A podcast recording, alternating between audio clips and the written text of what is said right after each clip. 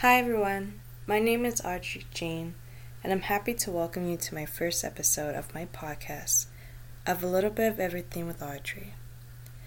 This is a blog podcast of my experiences dealing with my struggles and with my mental health and childhood trauma, and also my caregiving journey from when I was a teen to an adult. This first episode will mainly focus on my experience with mental health when it started and where it is now. Before I dive into my story, I would like to introduce myself.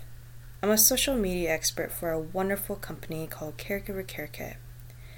I've been with this company for roughly two years now, and for those who don't know about Caregiver Care Kit, it is a coaching consulting agency that also offers workshops and courses for those looking for help with their caregiving journey. If you are interested, I will leave a link in the description for you to check out. I wanted to start this podcast for many reasons.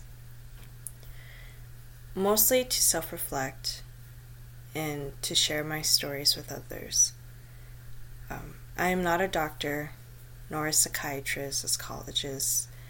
I'm just a person that has suffered a lot, especially with childhood trauma.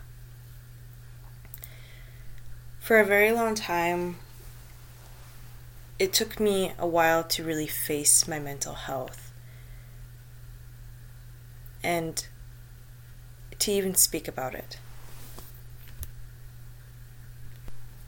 Roughly about a month ago, I did record an episode for my podcast. And after I recorded it, I was left feeling very distraught overwhelmed. I was crying. I was depressed for days because it was my very first time actually sitting here face to face with it and sharing my story. And I never really. I just, it's the fact of having to speak of my childhood trauma and really like take it in what I went through. I know that it's happened to me but the fact of saying it and realizing, like, wow, this is what really happened to me. Because for many years, I'd never wanted to talk about it. I mean, it took me years just just to get help for my mental health. So having to sit there to really say it out loud was something deeper for me. So I had to take a break. I immediately deleted my episode. I thought that maybe I would be judged for it. People wouldn't understand. And I felt like that was my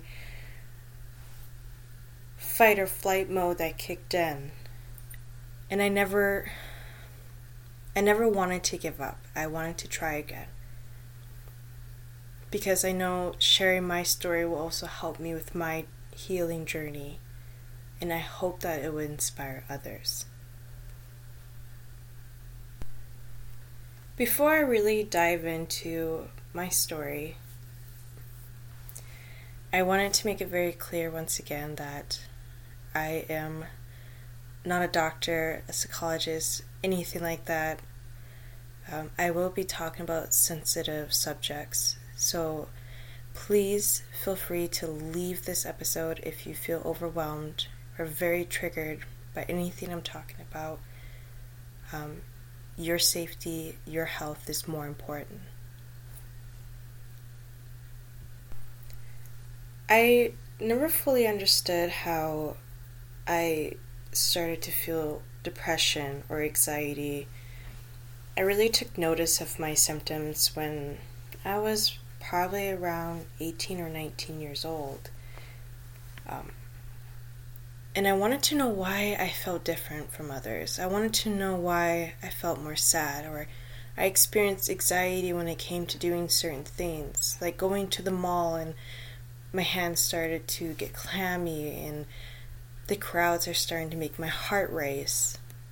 And my friends at that time just always looked at me weird as like I was this weird girl that's scared to be at the mall.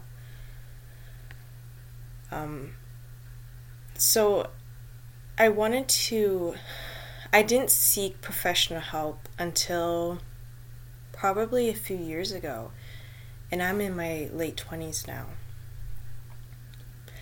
I kept my mental health symptoms mostly to myself. Um, when I was younger, probably in my teen years, I did express my symptoms to my mother, who just kind of brushed it off. And I thought nothing of it until growing up and still feeling the way I did and not going away. You know, I would constantly ask myself, why do I feel like really sad? Why do I feel suicidal? How come I don't want to talk to anybody? Why is it so hard for me to get out of bed? Why is it hard for me to want to go do things with my friends? And of course, I couldn't really express myself to my friends either because I felt there would be judgment.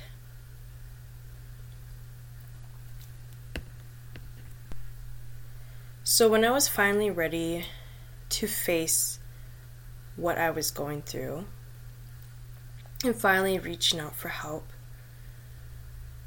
I came across this wonderful doctor or psychiatrist I met, and I am still seeing him to this day. He is a phenomenal psychiatrist who really opened my eyes more to mental health and the symptoms of it, where it started, how to control it.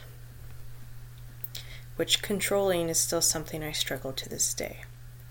But I wanted to know where it started and the levels of it growing up. And when I was speaking to my psychiatrist, probably roughly maybe a year ago about this conversation, I asked him, When do you think my mental health started?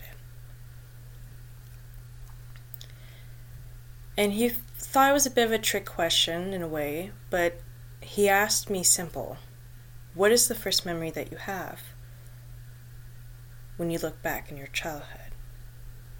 And I sat there and I was thinking, immediately a memory came to mind. So I'm going to start with that memory and continue my story. And like I've mentioned before, please feel free to exit this podcast if you ever feel uncomfortable. Um, your safety and your health is important to me, and I always want to make sure that everyone's okay. I was roughly about six or seven years old. And I had a older sister and I lived with my parents. And sometimes my half brother, who was from my father's side, would come and live with us. He would come and go constantly, but we lived in this big house in a small town. Everybody knew everyone. And I remember this one day, I, it was summertime. I was in the living room with my sister, and we were just watching TV. And in the hallway by the living room, there was an argument happening between my mom and dad. And it came to a point that I heard my mom screaming. So I got up and I looked. I remember peeking around the corner and I seeing and witnessing my father pinning my mom up against the wall and choking her. And I'm starting to look more and more instead of peeking, I'm now standing there watching this happen. And my sister came over to me and started to grab me to make me look away and come back to the couch and watch TV. But I wanted to keep watching because I was so confused what I was seeing. Why is my mom crying? Why is my dad so mad? And my sister took me to the couch and she was covering my ears. And I remember it, left me feeling very scared. I remember crying. I didn't understand anything. But this was just the beginning. This was just the start of the abuse that I would witness and also experience for myself. Um, my father was very mentally and physically abusive. He was a very intimidating guy. If you look at him the wrong way, he will let you know. He was not scared of anything or anybody even if you were showing emotion, if you were crying, you would be punished immediately for it. And as for my mom, she was also terrified of this monster that I like to refer to as my dad. He would make sure that it, I felt like to my dad we were just I guess, puppets. He wanted the public to see that we were this perfect family, but behind closed doors, it was. He didn't want to play anymore. It's get out of my way kind of sensation I would get.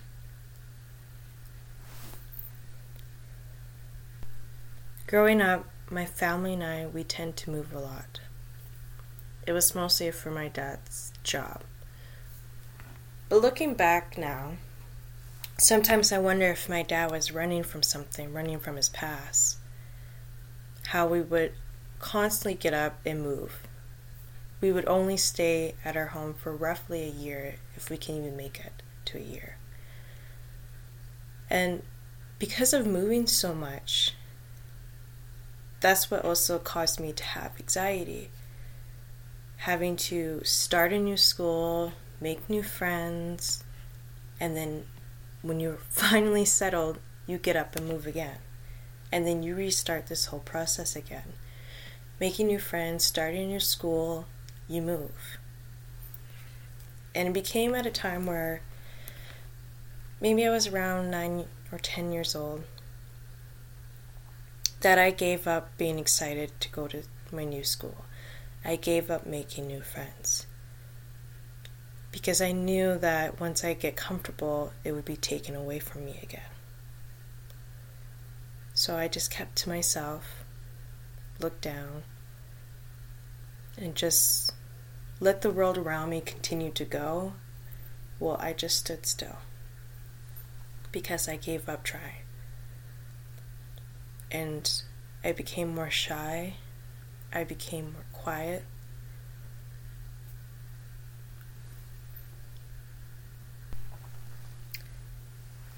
My father told my family and I that we were going to be moving to a big city. This would be my first time living in a big city and also in a different province. I was really nervous and scared based on the fact that I was used to living in a small town constantly. It's really what I knew was a small town, not much noise. When we get to this new city, I was so overwhelmed. But I was also very intrigued by the fact that there were so many stores and so many cars. It was just a very busy city. And I was thinking to myself at that time, I think it was roughly about 10 or 11 now, that you know, why is the city so busy? Where's everyone going? um, so it was actually our first time living in a house again in a long time because we would previously we would live um, in trailers, apartments, townhouses. So moving back into a actual house like the one I grew up in I was a bit excited. I was happy. I felt like maybe this would be our forever home. But unfortunately, it was just the beginning of my nightmares. And this home was by a very extremely busy road. And I remember being so scared to cross the street because there was cars constantly coming and going throughout the day and night. And also ambulances coming and fire trucks. So there was so much noise, so much going on. And I remember it just left me so scared. I didn't even really go outside to play just because I was just too scared to go outside. and for a while, I felt very comfortable. I started to feel settled again. And at this time, living in this new home in the big city, my father told my sister and I that our half brother is coming to live with us. And I was really confused why he was coming back again. This um, I'm not going to say his real name, but I am going to refer to him as Sam. So, Sam was um, a very ruthless, wild child, I guess you would say. He would be constantly coming and going. Um, at this time, I didn't know what he was doing just because I was so young, so I don't remember. And um, I, I did feel kind of excited to have another sibling in the house. He is much older than my sister and I. Um, but I was also confused where he would be staying because we lived in a house, but it wasn't a very big house, and the structure of it was very um, interesting. So when you walk into this home, the living room's to the left, and to the right, you go down this hall, and there's a bathroom, my sister and I's bedroom. Through the living room is the kitchen, and then you go down these stairs, and it's my parents' bedroom. So my parents' bedroom was on a different floor, so they didn't get to really hear much. They had their own privacy. So I was thinking to myself, well, where is this person going to stay? And at this time, I didn't really have a a strong bond with Sam just because he would continuously go in and out of our lives. So I didn't really think about this person much. Um, so this person does, Sam, he moves in and he was sleeping on the couch.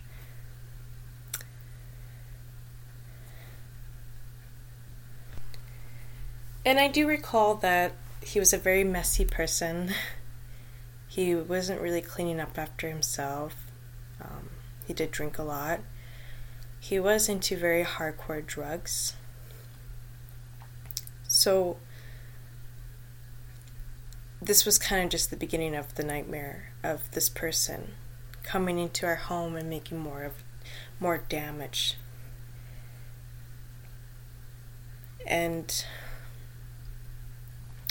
this person, Sam,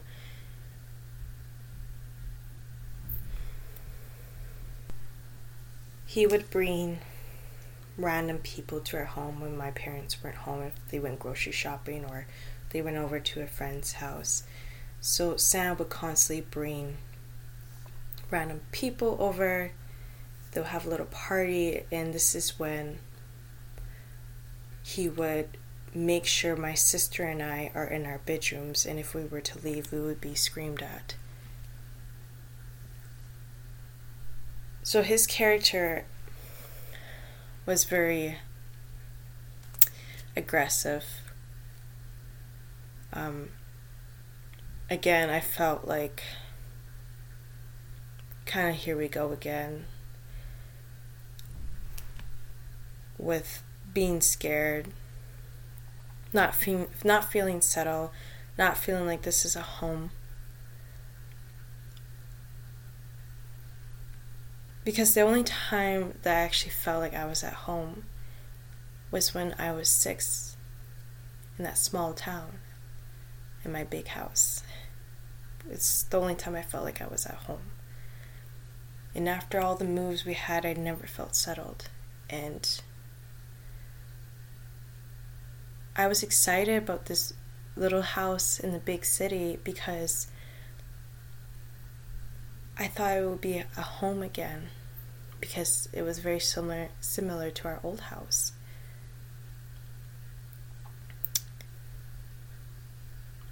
But I didn't feel like that. I didn't feel safe. I didn't feel like I was at home.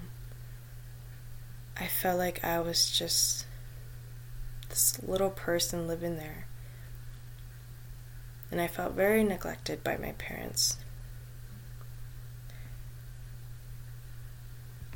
And what I mean by neglected is they didn't really care about my sister and I's needs.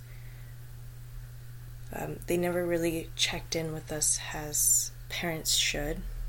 They never cared to see if we're okay.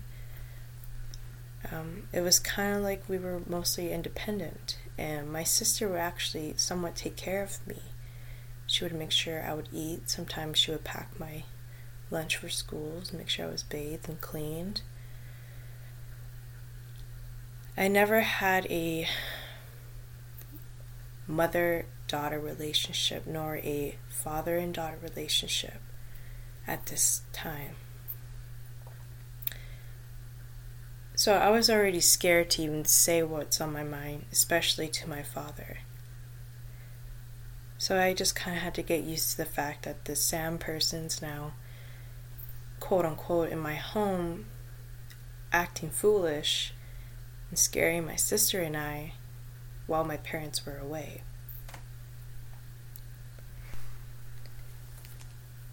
Around this time is when I experienced for the first time of sexual abuse by Sam.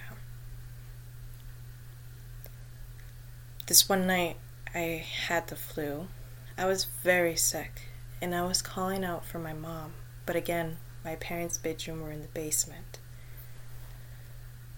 So Sam came in the room and noticed that I was very sick. I was crying. I was in pain. So I thought he was acting very kind and he was trying to take care of me. And he told me to come out in the living room and watch TV with him. And this is where the sexual abuse occurred. Midway through the abuse, I quickly got up and I ran to my bedroom and closed the door behind me. I sat on my bed and I went under the covers. And I looked out the window that's right next to my bed. And I remember looking at the moon and then looking away and thinking to myself, what just happened? And why do I feel weird? and I didn't like the feeling I experienced from this. And I remember I didn't sleep much. I was just holding on to this teddy bear under the covers, and I remember I kept looking at my bedroom door constantly if he was going to come back and hurt me more. When the morning came, it was very early in the morning. I got up quietly and I opened my bedroom door to peek and see if my brother was sleeping in the living room. And he was. So I quietly passed him, going into the kitchen to go down the stairs. I went to my mom's side of the bed, and I remember going on my knees, looking over at her bed, trying to see her face. Her face was covered by the blanket. And I was whispering mom to her because I didn't want to wake up my dad. When my mom finally woke up, I whispered in her ear what happened, what Sam did to me. She sat up and quickly said, What? And I remember looking at my dad with fear in my eyes, wondering if he was going to wake up and yell at me. When my mom woke up my dad, I remember covering my face because I didn't want to see his reaction. I was preparing myself to be yelled at and spanked and punished severely.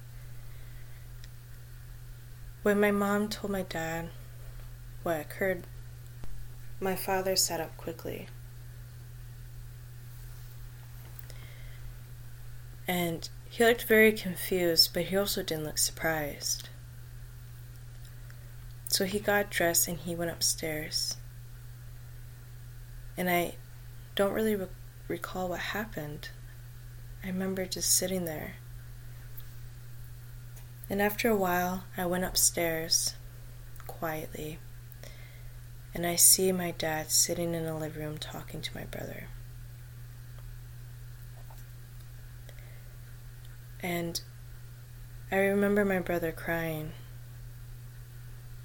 but for some reason I didn't feel sorry for him. Because I know that what he did to me wasn't the first time. Because I know there was other people he did this to. I was just one of his little victims, I guess. After the conversation was done between Sam and my father, Sam came up to me and pat me on the head and smirked and said sorry. I looked at my dad, and my dad was busy doing something in the living room. And I looked up at, I looked up at Sam. And I just looked at him. I didn't say anything besides just staring at his eyes. And I remember I went to my room. And that was the last time it was ever brought up. So, going back into my bedroom after what just occurred, my parents never came to talk to me about it. It was like it was a dirty secret in our family and it needed to be kept hush. No one ever explained to me what happened and why it happened. But the real question is how come this person was never kicked out of the home? Especially since this isn't the first time. But at this age, I didn't really think like that. I just continue my day. I continue what any child would do go out and play and just act like it never happened, since that's what my parents wanted. I thought that was just life, I thought that was normal. Roughly a year later, Sam finally moved out and did his own thing. And around this time, my father needed to move again. So, overhearing my parents talking about moving again, I already went to my bedroom and I started taking my posters off the wall, started rolling them up, started packing, gathering all my things. But this time was different because my parents told my sister and I that we were going to be moving to a small town in this be- big, beautiful house and once again, I was excited. And I remember asking my dad, Is Sam coming? And he said, No, he's not coming.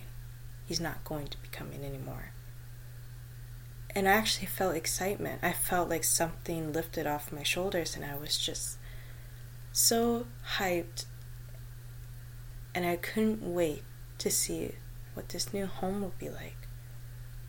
Maybe a better start maybe we'll start to feel like a family. So we finally moved to our new home in a different town, a much quieter town. And this home was beautiful, and I was so excited. Especially having my own bathroom that I didn't have to share with my sister. And I actually felt like this was the beginning of something new. I started to make friends. I was more happy at school. Until the abuse started again physical abuse with my father.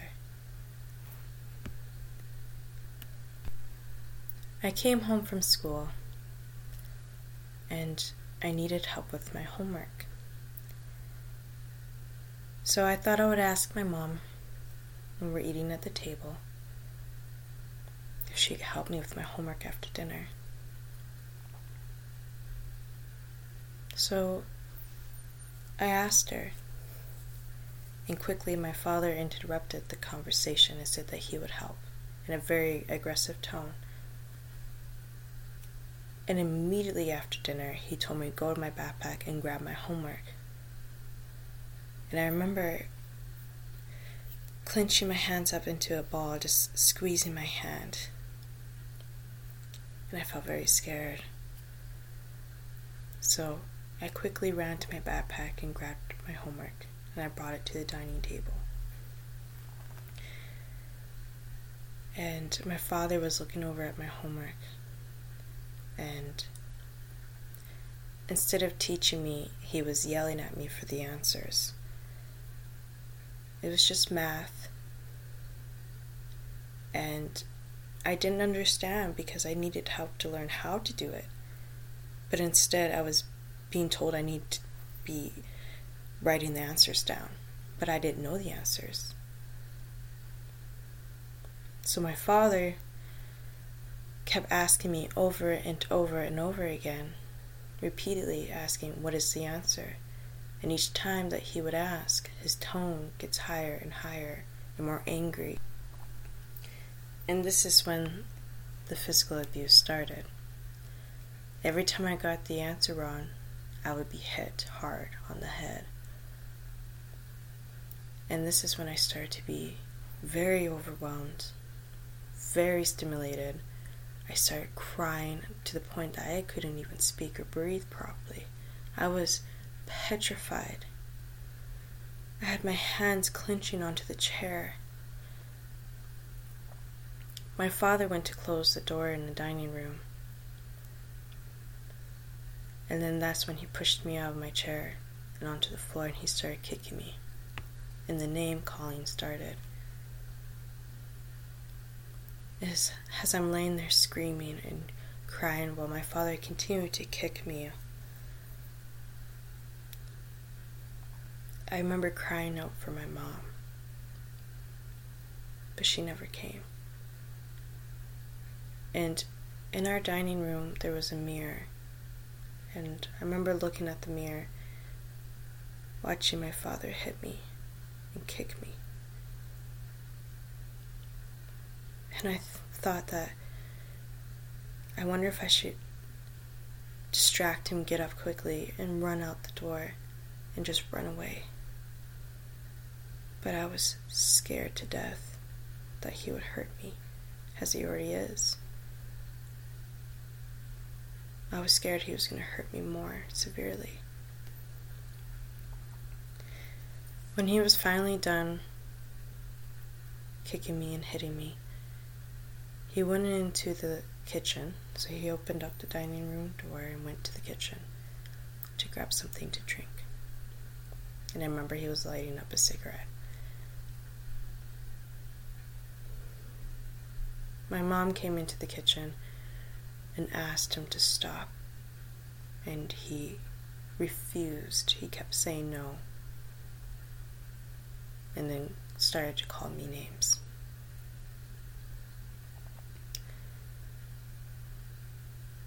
My father sent me to my room after, and I remember laying there crying my eyes out. And a while later, my father came down and he apologized to me. And I told him, Dad, you need to stop hurting me. So he made a promise that he would never hurt me again. Which this wasn't the first time we promised. But of course, I was holding on to that hope. My father told me to come upstairs and watch TV. And I remember a Family Guy playing on the TV, and I was watching it. But I mostly just didn't want to get yelled at if I said no. I remember my body being really sore as I'm laying there watching TV. I didn't take my eyes off of it. because I was scared to look at my dad and be punished again. After the episode was over, I said I was going to bed. I got up. I was heading towards to go downstairs to my bedroom, and my father grabbed my arm and he told me, Make sure that you're covered up tomorrow before you go to school, in a very aggressive tone. And I just nodded at him and I went to my room. Keep in mind that this was pretty much summertime. So it's like maybe a month before school was about to end or a few weeks before school was about to end. So the next day, I got up for school and I remember wearing a very long sleeve shirt with a jacket over. And I went to school and nobody asked me anything. In the meantime, all the other kids are wearing shorts and t shirts, and here I am all bundled up in the heat. But once again, no one ever said anything to me. Throughout my whole childhood and being abused or suffering mental health, the schools that I've been to or attended never never took notice, never asked. Even though there was a few teachers that did notice my behavior was a bit strange not wanting to make friends, always being by myself with projects. Sometimes I wonder if were they scared to ask or they just didn't bother to care to ask what's wrong.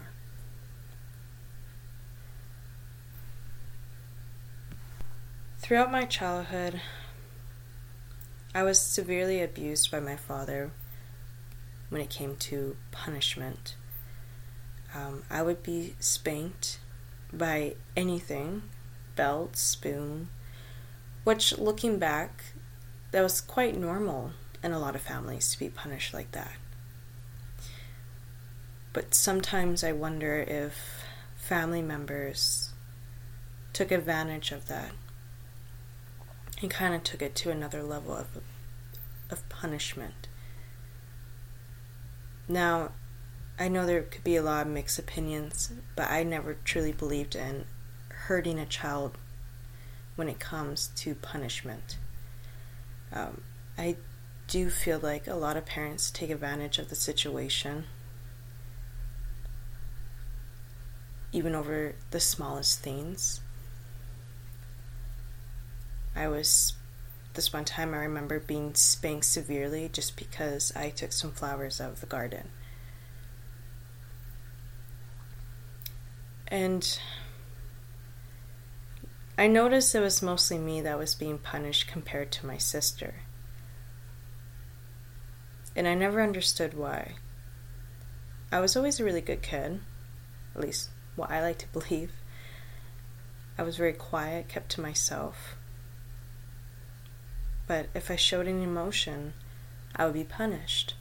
If I cried, my dad would make sure that I was punished for crying, for feeling sad, mad, anything I would be punished for. Which is something now that I suffer as an adult is showing expression, showing emotion.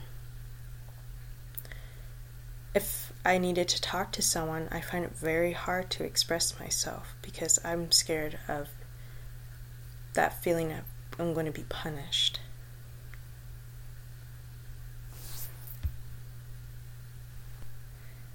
We often hide our pain from those closest to us.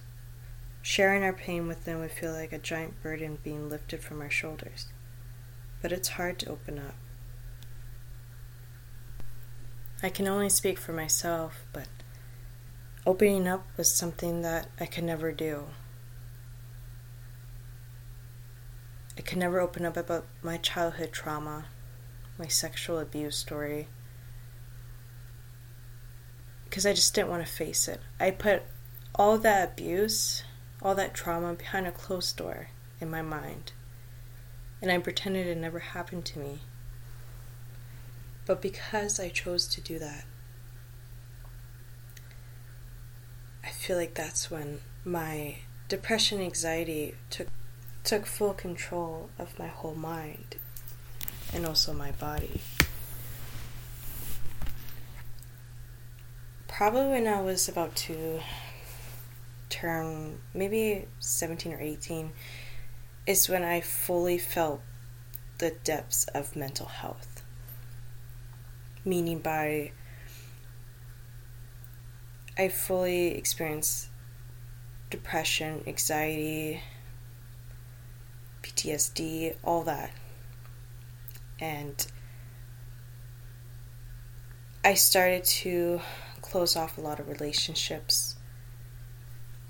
Um, I know I would get attached quickly to someone who would pay attention to me, but then later on, I would just quickly leave that person out of nowhere, no reason. Just I just I couldn't do it anymore.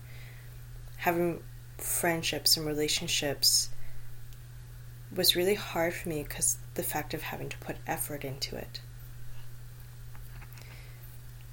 Even trying to date in my teens was very hard for me. I was treated like crap by a lot of men.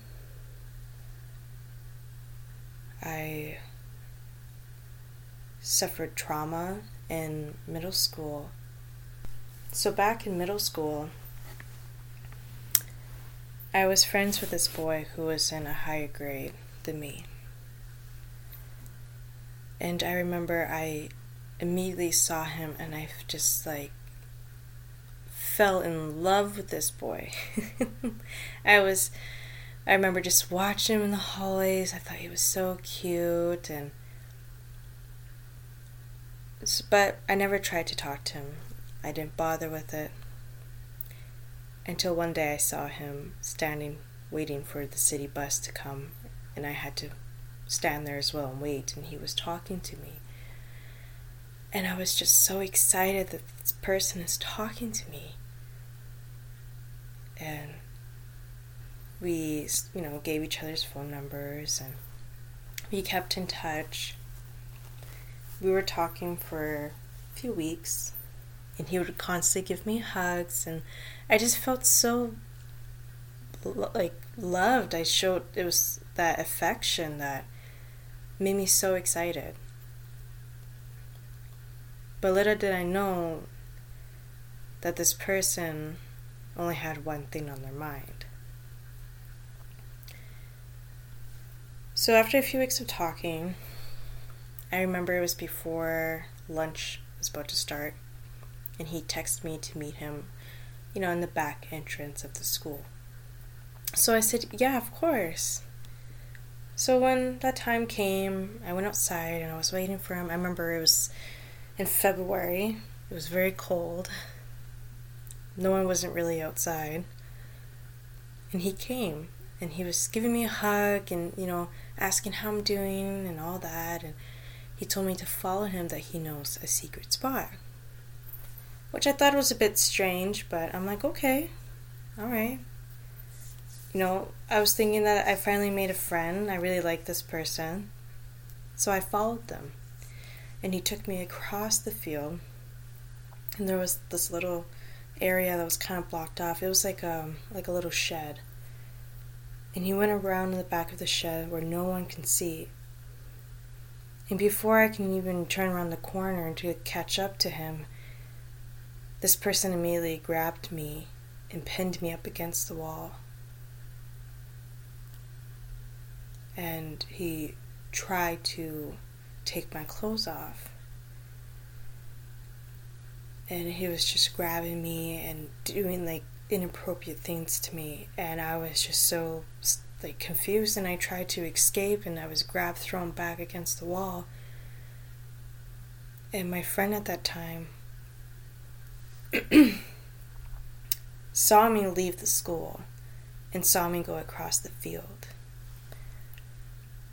so she was catching up, and when when this person took notice of my friend approaching, he quickly got up and left. He got up all his things, his backpack, and he just went and left without saying a word. And I'm standing there with half of my sweater off,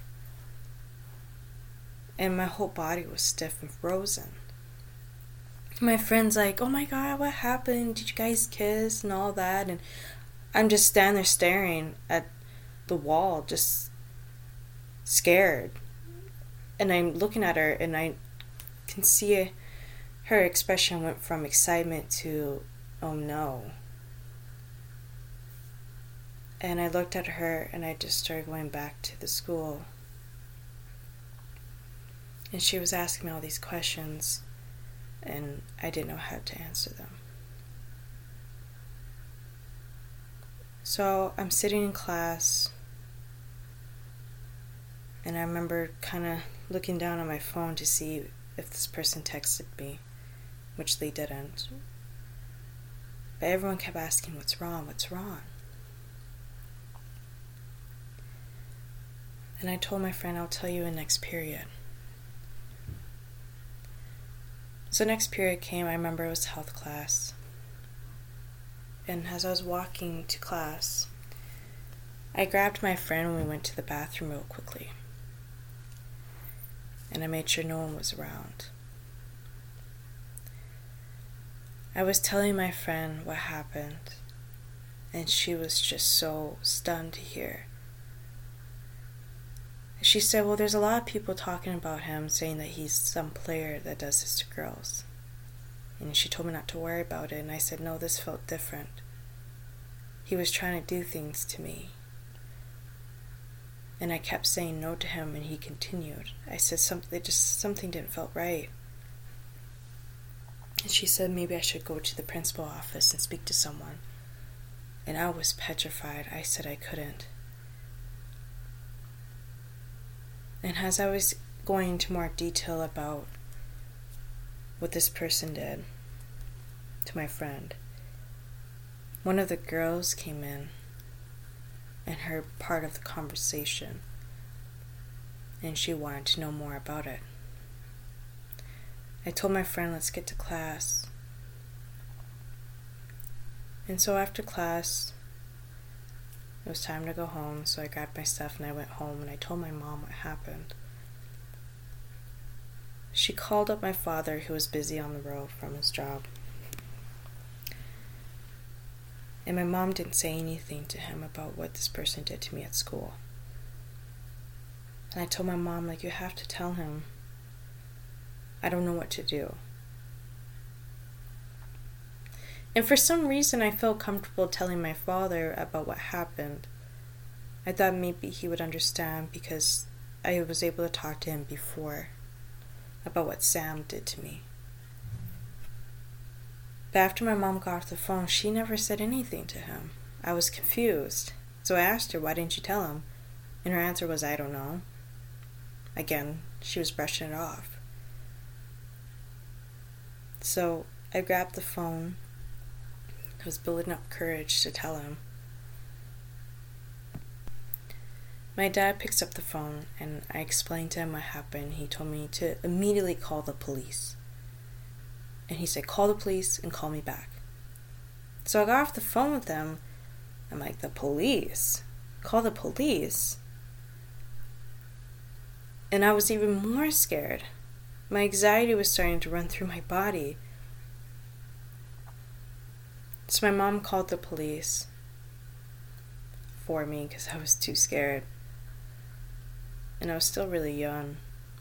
And the next day that the police came, and I wrote down my statement and all that, and this person was charged, and that situation was taken care of. This person was removed from the school. But unfortunately, that one girl that heard the conversation in the bathroom decided to tell the whole school.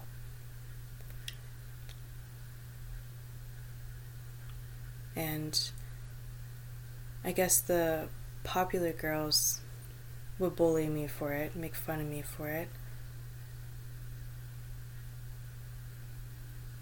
And that's when I started to do self harm to myself. I remember going into the bathroom at my house and lighting up a bobby pin putting it on my arm.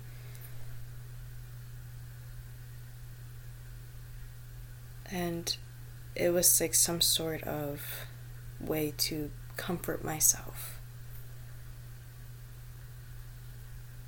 I was crying for days because everybody knew my story.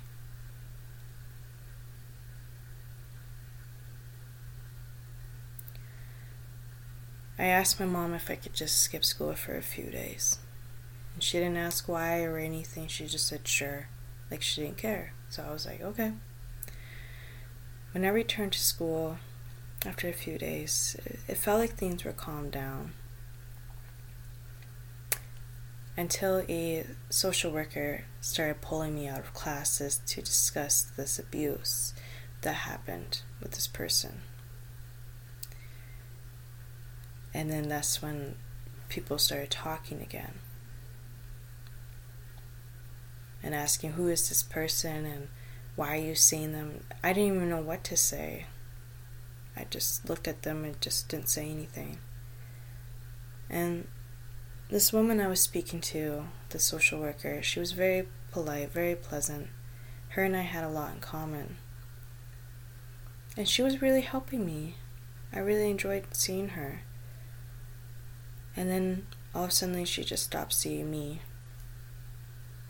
with no explanation, not explaining why. It was just. And I felt like I lost a friend again. And once again, I just kept to myself.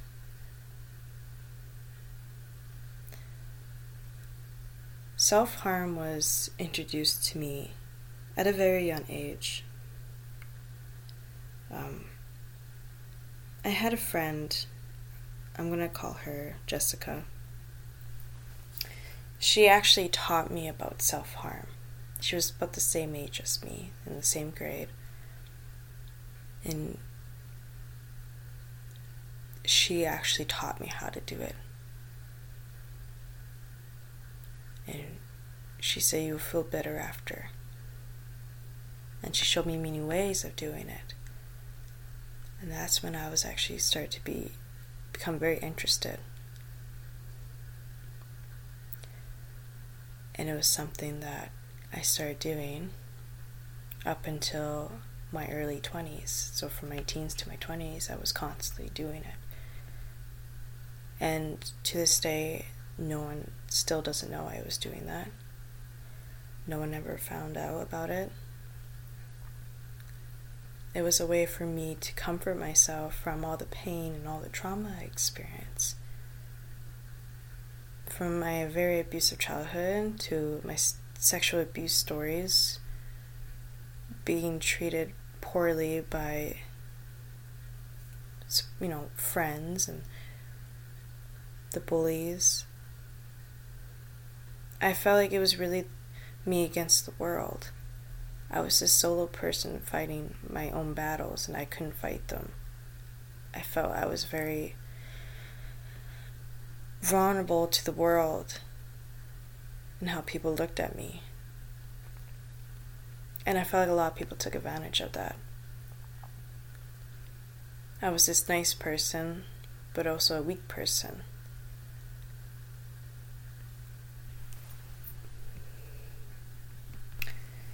Roughly around end of middle school, probably beginning of high school around there for me. That's when my father was diagnosed with prostate cancer. And it was just the beginning of his cancer journey.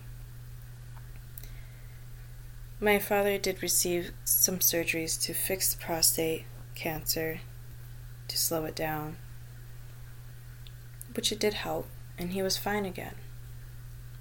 But I remember caring for my father because my mother didn't understand. My mother was, um, she had her, she has learning disabilities, so she didn't fully understand, which is why I was neglected a lot as a child.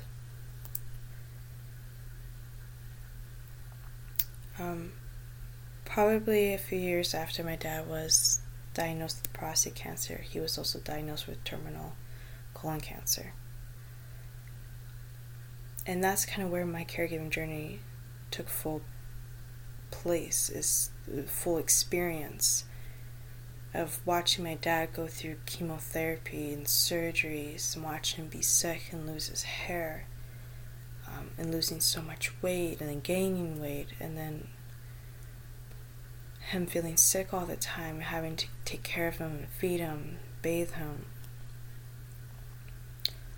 on going to all the doctor's appointments, seeing my dad in the bed at the hospital after surgery. It was so traumatic for me to witness all that while being in school. So here I am taking care of my father and now also making sure I'm getting my schoolwork done. And at this time, that's when I lost all connection with my friends. My friends were fully aware of what happened with my father, but decided not to show any support, which is fine. Because at that time, I was used to being alone anyway, so it didn't bother me anymore. But also looking back in a way that might sound rude is my high school years was taken away from me because I was a caregiver for my father. Which also at this time I didn't even know I was a caregiver. My older sister chose not to take care of my dad. She went on her own path of of her own struggles, which I'm not going to speak of, but she chose a different path that I didn't want to be part of.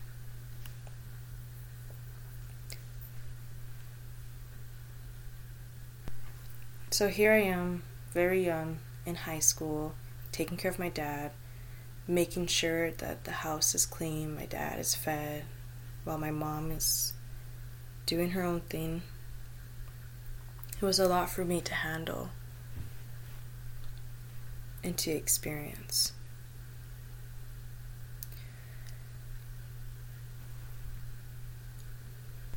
This one time, my dad was getting a very major surgery done on his liver.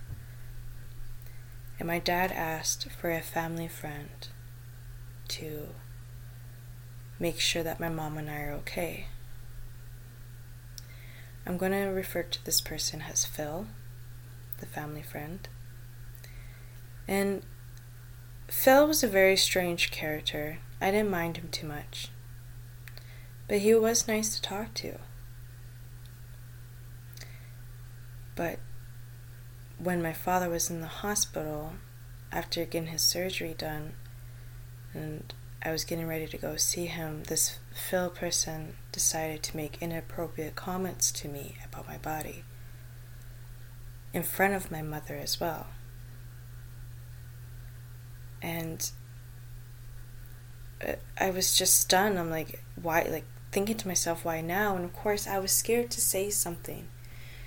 I was scared to speak my mind. I mean, my father is in the hospital, getting, just came out of this major surgery. I was already scared if he was, if he's okay, if he's gonna make it. And this person, Phil, is making these comments at me. So I just I didn't say anything. I got my stuff and we went to Phil's car because he was going to take my mom and I to the hospital. Meanwhile, the drive from my home to the hospital. This is when I felt really uncomfortable because Phil was looking in the mirror, looking at me constantly throughout the whole drive. And I tried my best to look away, and I remember putting my earbuds in so I could listen to music to distract myself that this person was watching me. We finally get to the hospital, and I was quickly getting out of the car, grabbing my stuff, going to the hospital with my mom.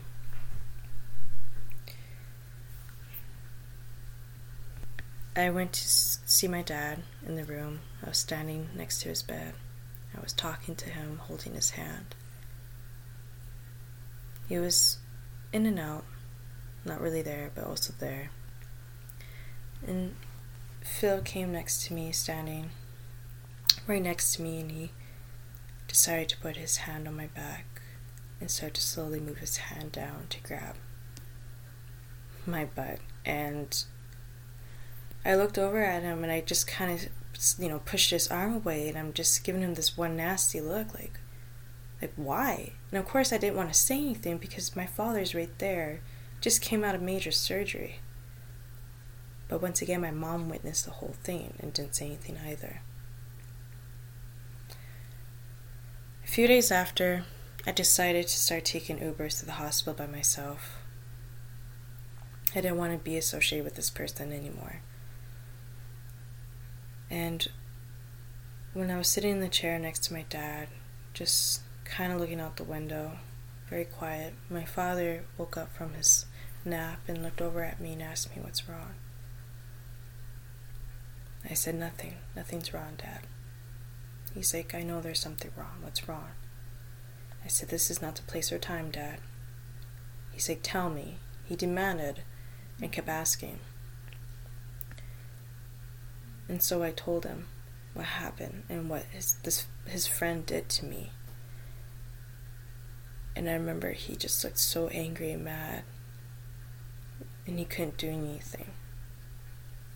And I felt so bad telling my dad after. And after our conversation, he called up my mom yelling at him. And from there, we just, my dad demanded that we just take an Uber to the hospital and forget Phil. A few weeks later, when my dad finally came home, from the hospital, Phil thought it was a good idea to come by. And at this time, Phil didn't wasn't aware of why we started to take Ubers or we just kind of stopped talking to him. He was very unaware. And my dad confronted him about what he did to me. But I realized you know, my father he he stood up he stood up for me when it came to Phil and when it came to the person that harmed me in middle school. But why he never stood up against Sam, my half brother? And I felt very uncomfortable, like I didn't understand. And I was speechless. He was able to stand up against these other people, but why not him? The one who did most of the damage. During this time, I haven't spoken or seen my half brother for a very long time.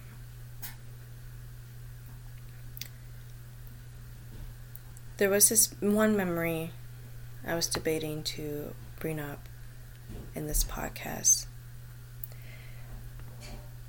But after what Sam did to me, and right before we were about to move again, Sam was now living in his own, own apartment in the big city. He had his own place.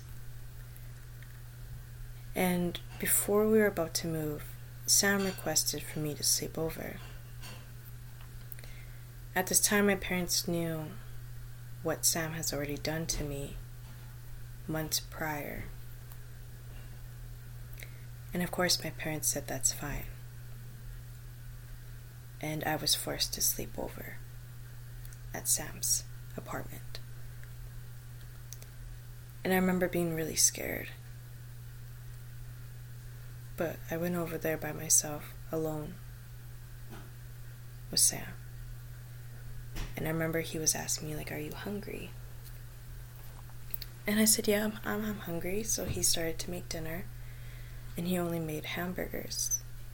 Just the patty, no bun, nothing. Just the patty. And he wasn't eating, but it was just me eating. And the next thing I know, it, it was morning. And I have no memory or anything what happened after I ate that patty. And to this day, I try not to think of that memory and what this person probably had done to me. I try not to think about it. But I also can wrap my head around the fact that my parents allowed this to happen. They allowed me to sleep over at this person's house, just us two, alone. And going back to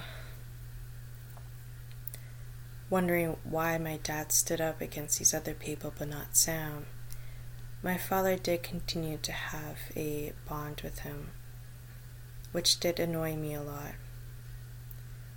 And after my father got off the phone one time speaking to Sam, I exploded. I couldn't take it anymore. And I said, How could you talk to this person knowing that they hurt not just me, but other people in this family? And I was just in tears. And I remember running to the bathroom, crying my eyes out. And my father had nothing to say. Besides the fact that he told me that growing up in his generation, it was very taboo to talk about. But I still didn't understand. He was able to face these other monsters, but why not this one?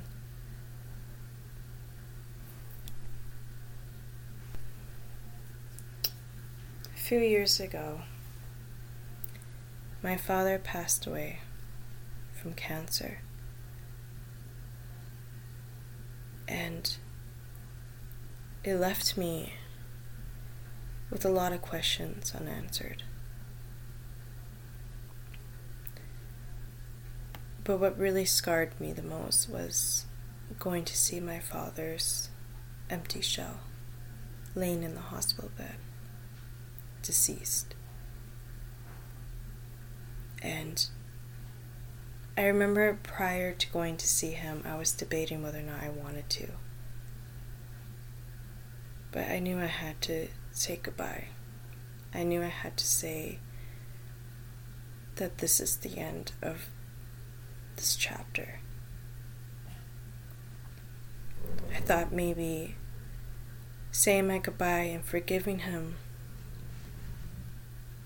for all the trauma, all the abuse, all the lies was going to help me move on. But little did I know it made everything worse. After my father died, I, for months after, I was I kept to myself. We were left, my mom and I, we were left with nothing. We didn't know where to start. We didn't know what to do. My father made sure that he was the bread maker in the family, that he had the most money and he would pay everything off. My mom didn't work. At this time, I recently left my job. So there was no income coming into this household now. And of course, my mom, with having a learning disability, I had to figure out her situation and I had to put myself back. I couldn't put myself first. And I made sure my mom was okay. But then, when everything was fine with my mom, and I made sure that there was income coming in for her, I lost myself. I completely shattered. I went into a very deep, deep depression to the point that I stopped talking to close friends and family and I shut myself off from the world for a while, for a good six months. I became more aggressive. I became more mean. I refused to talk about my feelings. I refused to talk about my dad. Because at this time, I was very angry with my father. Because he didn't have a will, he had nothing for my mom and I. And prior to his passing, years before, I kept mentioning to my dad about having a will. Because you never know the outcome of cancer and the stages of it and how it will affect you. And I wanted my father to make sure that he had everything set up and prepared for, especially for my mom. I mostly was concerned about my mom. And he just kept brushing off, yeah, yeah, I will, oh, yeah, I will, and, and it never happened. And I was left cleaning up after my dad. I had to mop everything up. I had to close this chapter by myself. And there were certain family members that would harass my mom and I for many things, but one was mostly about money. Everyone thought my dad had money for them, but they didn't. There was nothing, there was no money. And dealing with that, and being six months into my deep depression, I was sent to the emergency at a hospital where I saw a psychiatrist there. And we talked, and I slowly opened myself to this doctor about everything. And he wrote down numbers for me to call to get help. And that's when I came across this phenomenal psychiatrist that really opened up my eyes. And to this day, I still suffer from depression. I still suffer from anxiety. I suffer from flashbacks of my childhood.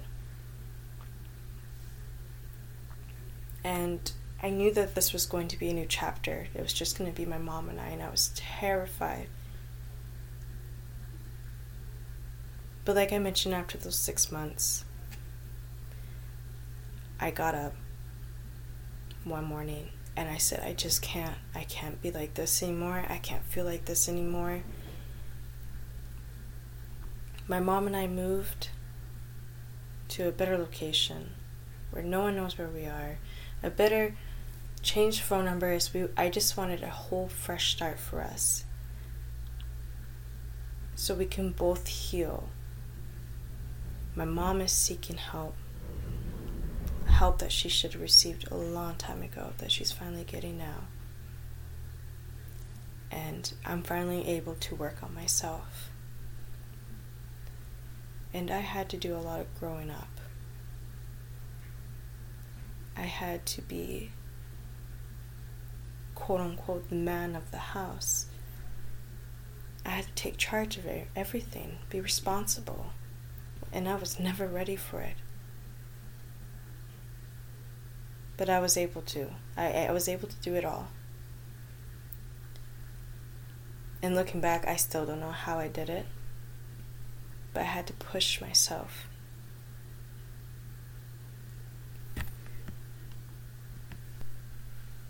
I knew that my journey isn't over and that it's just the beginning. I'm still taking one day at a time, and I'm still getting to know more about my mental health and how to control it and how to respond when times are tough. And it's still something I struggle with. My depression is what takes over me the most. I've had certain family members ask me about depression and I find that's very hard to explain. I kind of look at it as this shadow that hovers over me that sometimes comes and goes. And there's times that it just stays for a while. And explaining that to someone that's never experienced depression, they just kind of look at you in a funny way. Or some some others might be interested get to know it more, but from my understanding, it's just this big shadow that likes to hover over me and it takes control of my surroundings and myself. And I just put my own self behind a closed door and, and the shadow takes over me.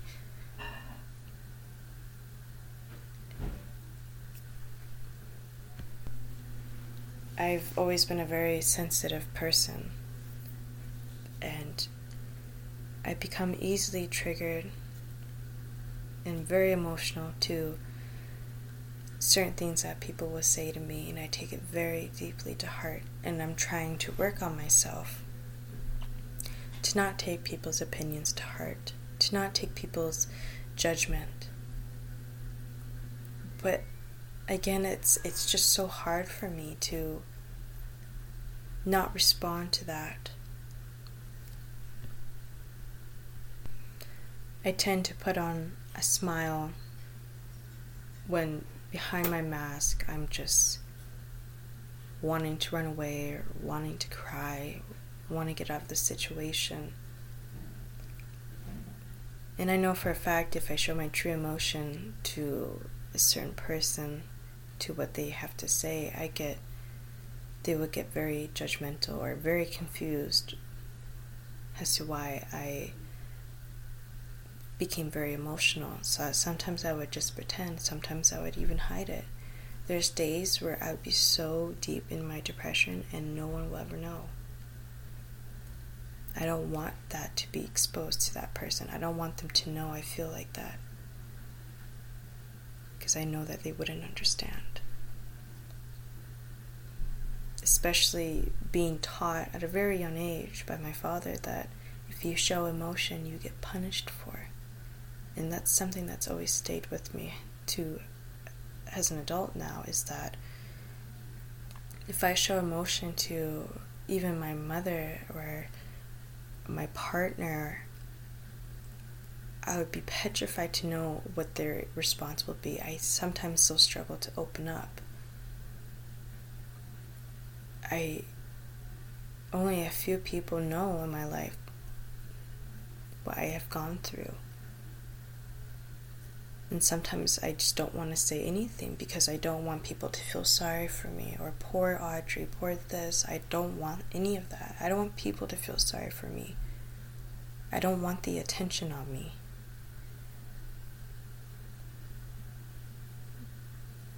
I just wanted to be looked at as a normal person. But of course, what is normal?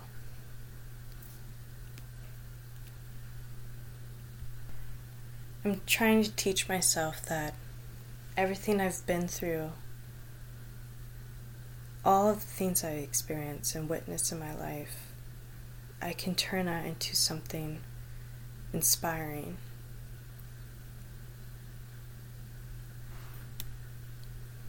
I went from being a survivor to a fighter.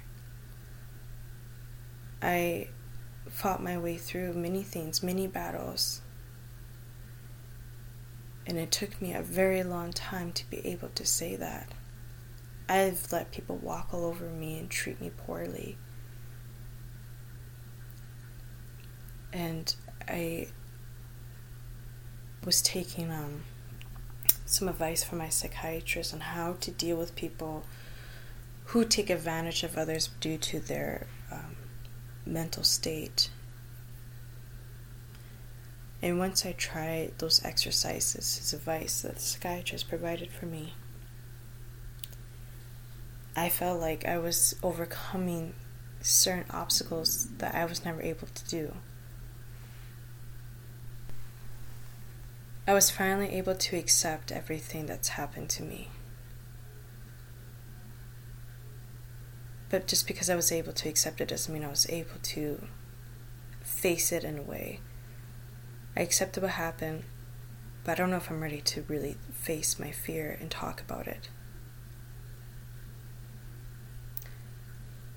But I know I was ready to face my mental health. I wanted to.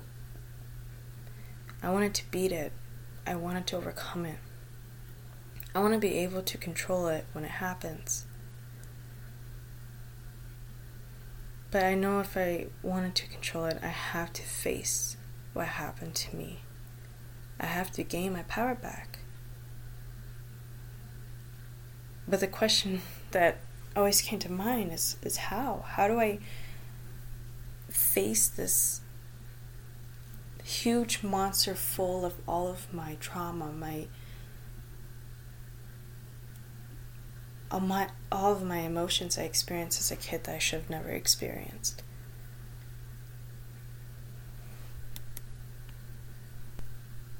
Some some people sometimes assume that there's a time scale and that you have to be better within a certain amount of time. I believe every individual is different and everyone deals with things in different ways. I mean, I've experienced doctors who are trained in mental health that I've seen that don't even know how to help me. I've had a doctor tell me to look up medicine, medication for mental health, and he told me it's scary. And that that's also what prevented me from getting help.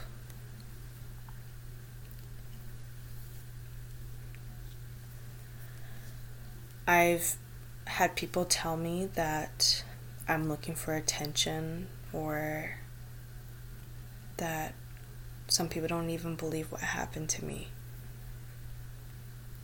And I've had also people tell me to look at these programs for mental health or sexual abuse, and I just was like already running out the door. I did not want to look it up, I did not want to think about it some of the things I would see online would be the Me Too movement. And I thought this was perfect. Finally, that there's people speaking out about their stories. But I knew I wasn't going to try to. I knew I didn't want any part of it. But the thought of it was beautiful. And I was so inspired by these people who were able to speak out but had no courage to do so. The thought of it would just make me want to cr- crawl up in a ball, put a blanket over myself, and just not talk about it. I refuse to talk about it. And I wanted to push my limits. I wanted to do this podcast. I wanted to say out loud what happened to me. I want to heal. I want to move on. I don't want this to be something that's like a a a wound that keeps on opening up every now and then. I want that to be fully healed. I want to have a better life for myself and for my future. If I was to have kids one day, I want to be able to be strong enough. But having to face it and how long it's taken me to face it.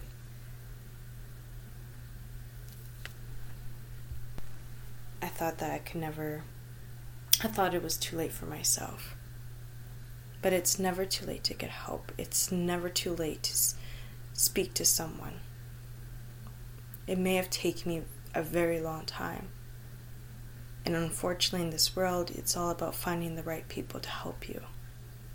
I've had people close doors on me. I've had people state that state their opinion on me when they had no right to.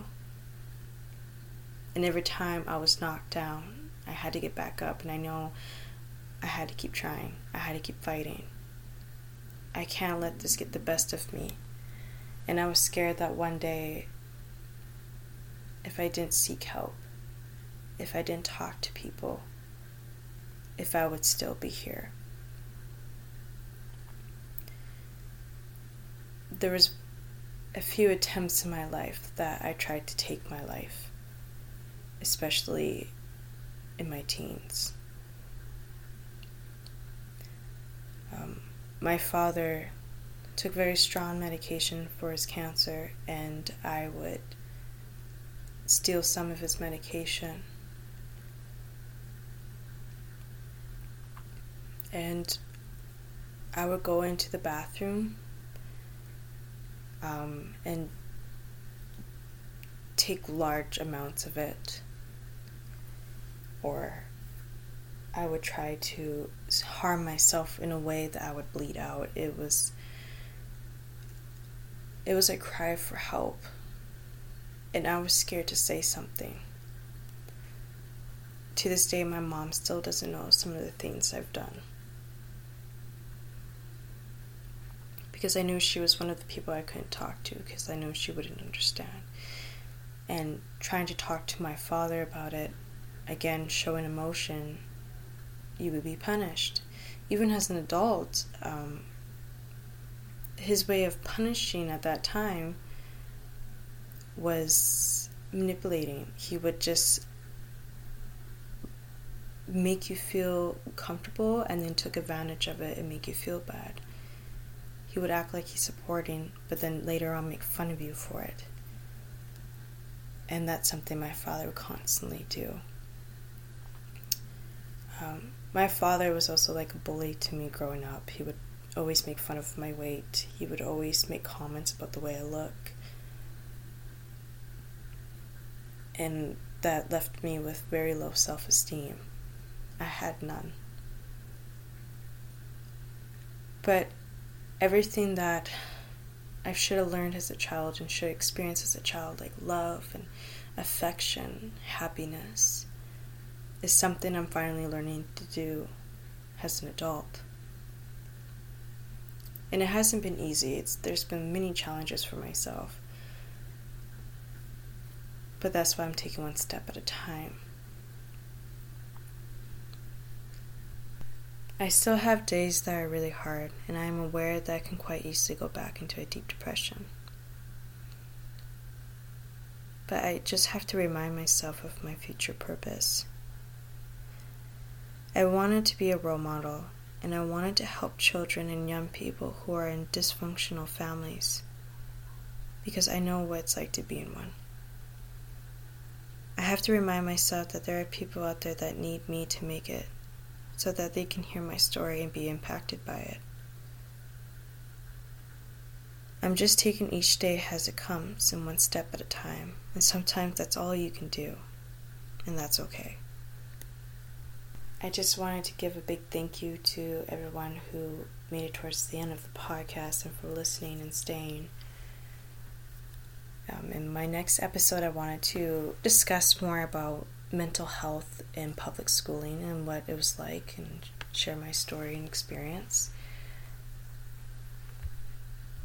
I really hope that sharing my story will help you in any way, whatever you may take from this podcast. Um, if you feel like you have suicide thoughts or you really need to talk to someone, please look, search up on who you can talk to in your province or in your country about getting help on your mental health or who to talk to. Again, I just want to say thank you so much. I will talk to you guys in the next podcast. Thanks.